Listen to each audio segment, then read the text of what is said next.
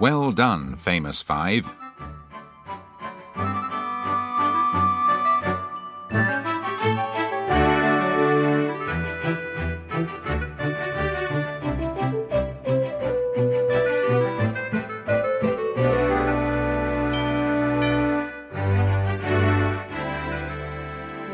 All the five were on top of Kirrin Hill, looking at the wide spread of country stretched out below them.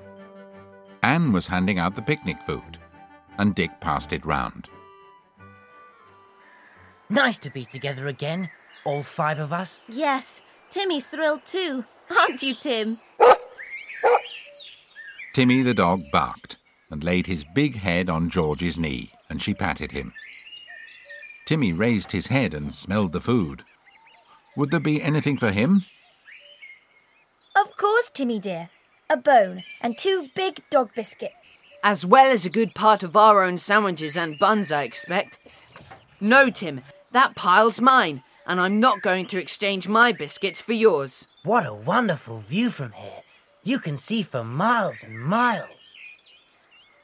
Well, not much is happening, except that those sheep are ambling about that field, and those cows are doing what they always do eat, eat, eat, all day long. Though, if I had to eat nothing but grass, I'd soon stop. Can't see a soul about. I suppose it's everyone's dinner time. Now, why can't something exciting happen? Just to give us a bit of interest while we're eating. We've had so many adventures that I'm beginning to feel quite cheated if one doesn't turn up as soon as we're together again. Oh, for goodness sake, don't wish for an adventure today. I don't want to choke with excitement when I'm eating these delicious sandwiches. What has Aunt Fanny put into them? A bit of everything in the larder, I should think. Get away, Tim. Don't breathe all over me like that. What's that moving right away over there, along the side of that hill? Is it cows? Too far away to see. Can't be cows, though. They don't move like cows. Cows walk slowly. Well, they must be horses then. But who would have so many horses out for exercise round here? All the horses are farm horses. They'd be working in the fields, not trotting in a row across a hillside. It must be a riding school, ass. If we had our field glasses, we'd see a lot of nicely behaved little girls from some nearby school cantering along on their nicely behaved horses. I did bring my field glasses. Didn't you notice? I put them down here somewhere. Uh, ah, here they are. Want them, Dick? Thanks. Yes, it's a line of horses. About six. Jolly fine ones, too. But it's not girls who are riding them. It's boys. Stable boys, I think. Oh, of course, I forgot. They are fine racing horses from Lord Daneron's stable. They have to be exercised each day. Can you see a very big horse in the line, Dick? A magnificent creature. He's called Thunderalong, and he's the most valuable horse in the country, so they say. Dick was holding the field glasses to his eyes, examining the horses with much interest. My word, they are lovely horses. And yes, I think I can see the one you mean, George. A great horse with a wonderful head. He's the first one of all. Let me see. No, half a mo. I say, something's happening. Whatever is it? Something seemed to rush straight across in front of Thunderalong. Was it a fox or a dog? My word, he's rearing up in fright. He's in quite a panic. He. he's off. He's thrown his groom. Yes, he's on the ground, hurt, I think. And he's bolting.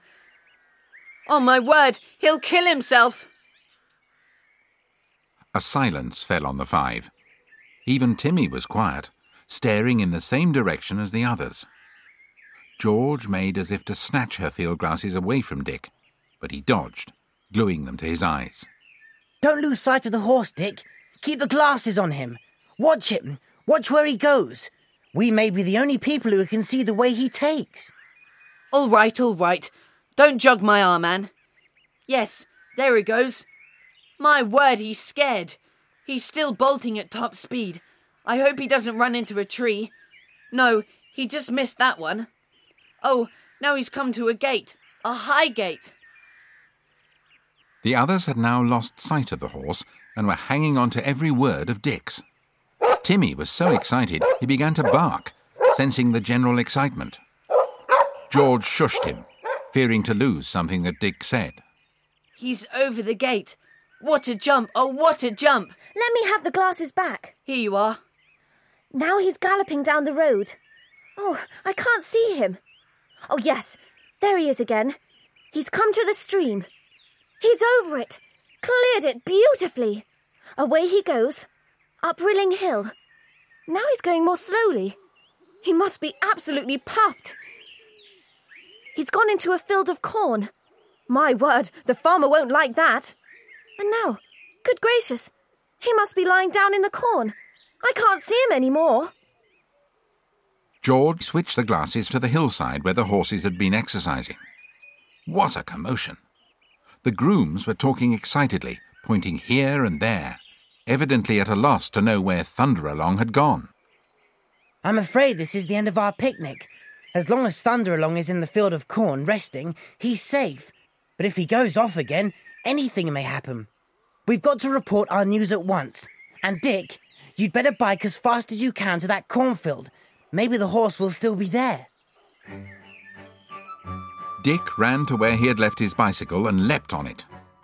The others went to theirs too, and soon they were riding off to Kirrin to report their news to the police, who would at once get in touch with the stables. Dick planned out his way as he went. What would be the best way to get quickly to Rilling Hill? He soon made up his mind and cycled along at top speed. It seemed a long way, but at last he was cycling up the hill to where he hoped to find the field of corn. He was so out of breath that he had to get off his bicycle and walk. He came to the field gate and looked in cautiously at the corn. He could see no horse at all, and no wonder, for he would be lying down. He thought aloud. I'll have to tread in carefully. I can see the way he trod, where the corn is flattened. So in he went, only to hear a furious voice yelling at him from the gate behind him. Oi, come out of that corn! Come out at once! It was the farmer, red with anger. Dick didn't like to yell back in case he frightened the horse. So he pointed urgently into the field and went carefully on. You wait, I'll get my stick to you! Suddenly, Dick saw the horse. It lay in the corn, ears pricked, eyes rolling. Dick stopped. Well, old beauty. Well, you magnificent thing, Thunderalong. Do you know your name? Poor boy, how frightened you were. Come now, come. There's a good boy. You're safe. Come along with me. To his surprise and delight, the great horse stood up and flicked his ears to and fro, watching Dick carefully. Then he whinnied a little and stepped towards him. The boy took hold of the reins gently and dared to rub the velvety nose.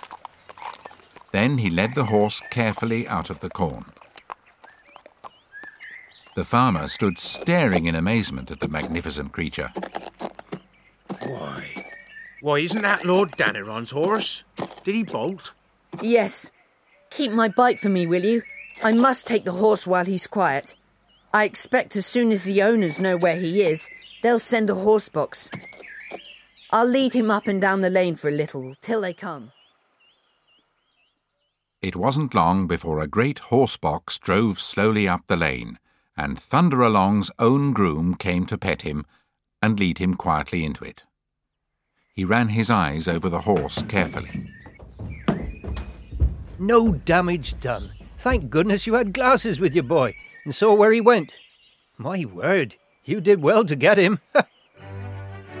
As soon as the horse box had gone down the hill, Dick jumped on his bicycle and rode away. He soon met the others riding towards him, anxious to know what had happened. Timmy was running beside them. The horse was all right. I got him, and there's not a scratch on him. My word, what a bit of luck we had this morning looking through your glasses, George. What do you say, Timmy? He says it's the kind of thing that would happen to the famous five. And of course, she was quite right.